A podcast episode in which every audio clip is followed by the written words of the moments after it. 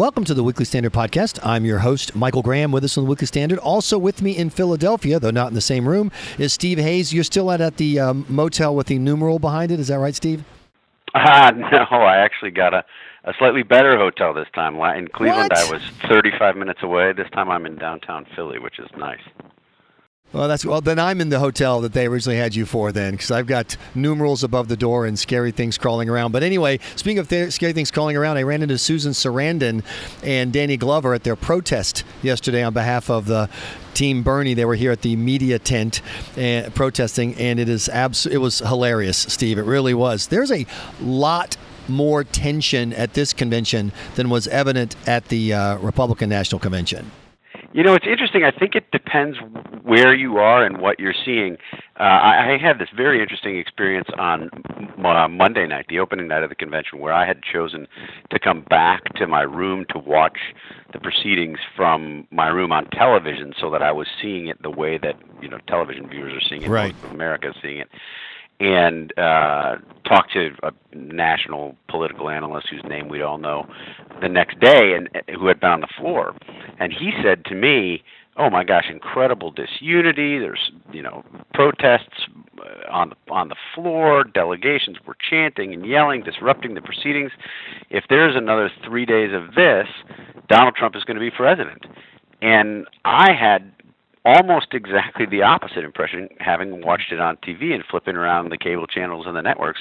It seemed pretty orderly with a couple of, you know, little minor kerfuffles here and there, but nothing big. So I, I think it depends on on how you're taking this information in. I agree with you completely. In uh, Cleveland, the logistics are really solid for most of us, except you. And uh, it was even easier to get around. Here, they have us in a tent that flooded the first night, that was taken over the second night by protesters. I was actually held hostage by the Bernie bots for a couple hours.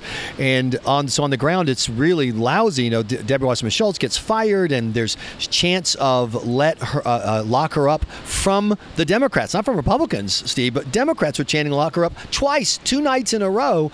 And yet, I agree with you. The TV production far more impressive for the Democrats than for the Republicans. Republicans had a well organized junior high school stage play, and here we have chaos backstage, but Hollywood out in front of the curtain.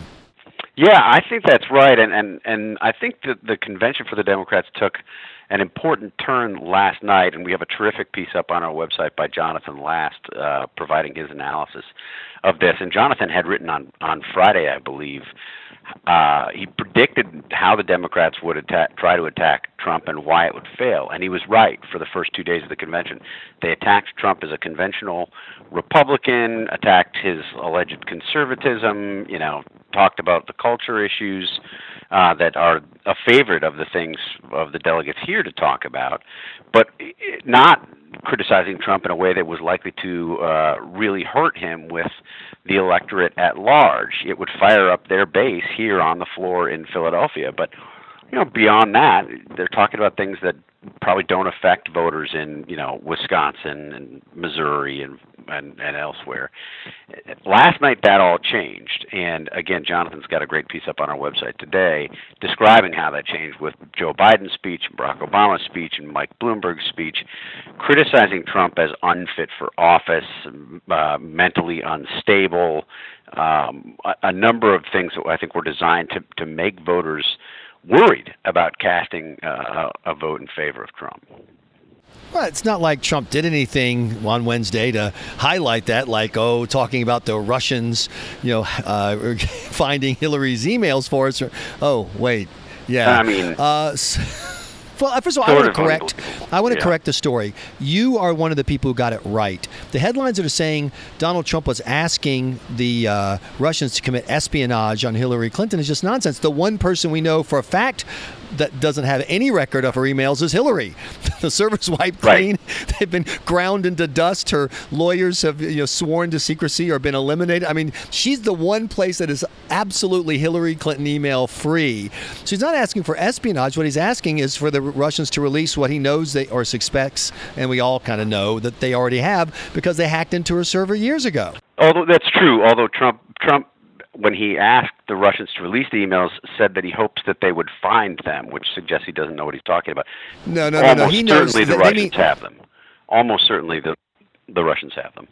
Yeah, but he meant find them, you know, in the third drawer from the left there in the, you know, GRU office or whatever. I mean, they, they, he knows they know where they are. But having said that, where are we on the uh, Trump email, all, all, this nonsense? Well, look, I mean, I, a couple things are true. One, none of this is a problem for Hillary Clinton as it relates to her personal server and the emails that she deleted um, if she didn't circumvent the government's record retention requirements and security requirements. So, I mean, ultimately, she is to blame for this. And it is ironic that Democrats are now crying national security threat after Trump's comments yesterday when th- they had sort of shrugged off the idea that this was this was a national security threat since it was first reported, I believe, back in March of 2015.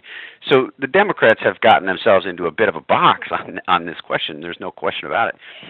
However, uh, I think what Donald Trump said yesterday was deeply irresponsible, suggesting that the Russians. Uh, basically suggesting that, that the Russians used their cyber attacks on an American uh, political party in order to influence a, the outcome of a U.S. election. That is a crazy thing to uh, to ask them to do. And I, while he didn't condone espionage, and you're right to make the distinction that you made um, when we first started talking about this, I do think he's basically green-lighted future espionage. I mean, if you if you're saying to an emerging enemy of the United States, hey, look, we'd really like to use the information that you may have hacked from one of our political parties. Um, aren't you, in effect, giving permission for them to do it in the future if if there's no problem using that information? I mean, I think it's it's a really troubling set of developments that that Trump. Uh, kicked off with his comments yesterday, and I don't buy that he was joking or being sarcastic. I've now watched the video of the press conferences of those answers probably half a dozen times each, transcribed them, written about them. You know, he was asked if he was troubled that that Putin might use this information to influence the U.S. election. He said it doesn't bother him. Um, I don't think he was kidding. With Donald Trump, you can't discern the difference between the comedy and the crazy, Steve. That's the point of Donald Trump. Let me get back to the Democrats in the convention. Hillary Clinton, a big speech Thursday night coming up as you and I speak. You know, we're headed that way. Do you think it really matters if she gives a barn burner, stem winder speech, or if she just passes the Kaine standard? You know, I'm here, I speak words, they go together. Uh, won't that be enough for her? I don't think so. I mean, I think she needs a heck of a speech. Um, really? The, the problem, to a certain extent, is that is that Barack Obama, I think, gave one of the better speeches of his presidency uh, last night here at the convention. And when people are going to succeed, are, are going to see Obama and Clinton on successive nights, I mean, there is this sort of metaphorical passing of the torch that's taking place. We saw it begin last night. It'll end tonight, and that's what people are voting on. In effect, do you want to to have Barack Obama pass the torch to Hillary Clinton and more or less continue what he's been doing? Um, I think if she comes in and bombs, tonight after his impressive speech, uh, it'll uh, she'll have some making up to do. Um, now, I I think her, her staff has reportedly been working on the speech for months. Um, I would expect that it will be a well written speech. But following, uh, you know, the three I think best speakers of this convention, Bill Clinton, um, Joe Biden, and Barack Obama, and I'm talking about style here more than substance Hillary Clinton has, uh, you know, that's a tall task. Each of those speakers is able to speak in a way that can make you feel like you're almost having a conversation with them, um, particularly Clinton and Biden. And Hillary doesn't talk like that. She is, you know, stilted. And if you saw any of the speech that she gave at the VFW the other day, it was as if she was hit by a tranquilizer dart. What's the scene in the Will Ferrell movie? I forget which movie it was where he's shot by the tranquilizer dart and then everything moves in slow motion. That's how she was speaking uh, the other day at the VFW, and it was so off-putting, and you know, certainly didn't sound like she was connecting with her audience. If she does that again here tonight, uh, that will be a, a disaster for her. Well, we will see what happens tonight, and there will be special podcast updates immediately after Hillary Clinton's speech and then on Friday. So stay tuned to weeklystandard.com as we continue to break you news and analysis from here in Philadelphia. Steve Hayes, thanks so much for your time. You bet. Thanks, Michael.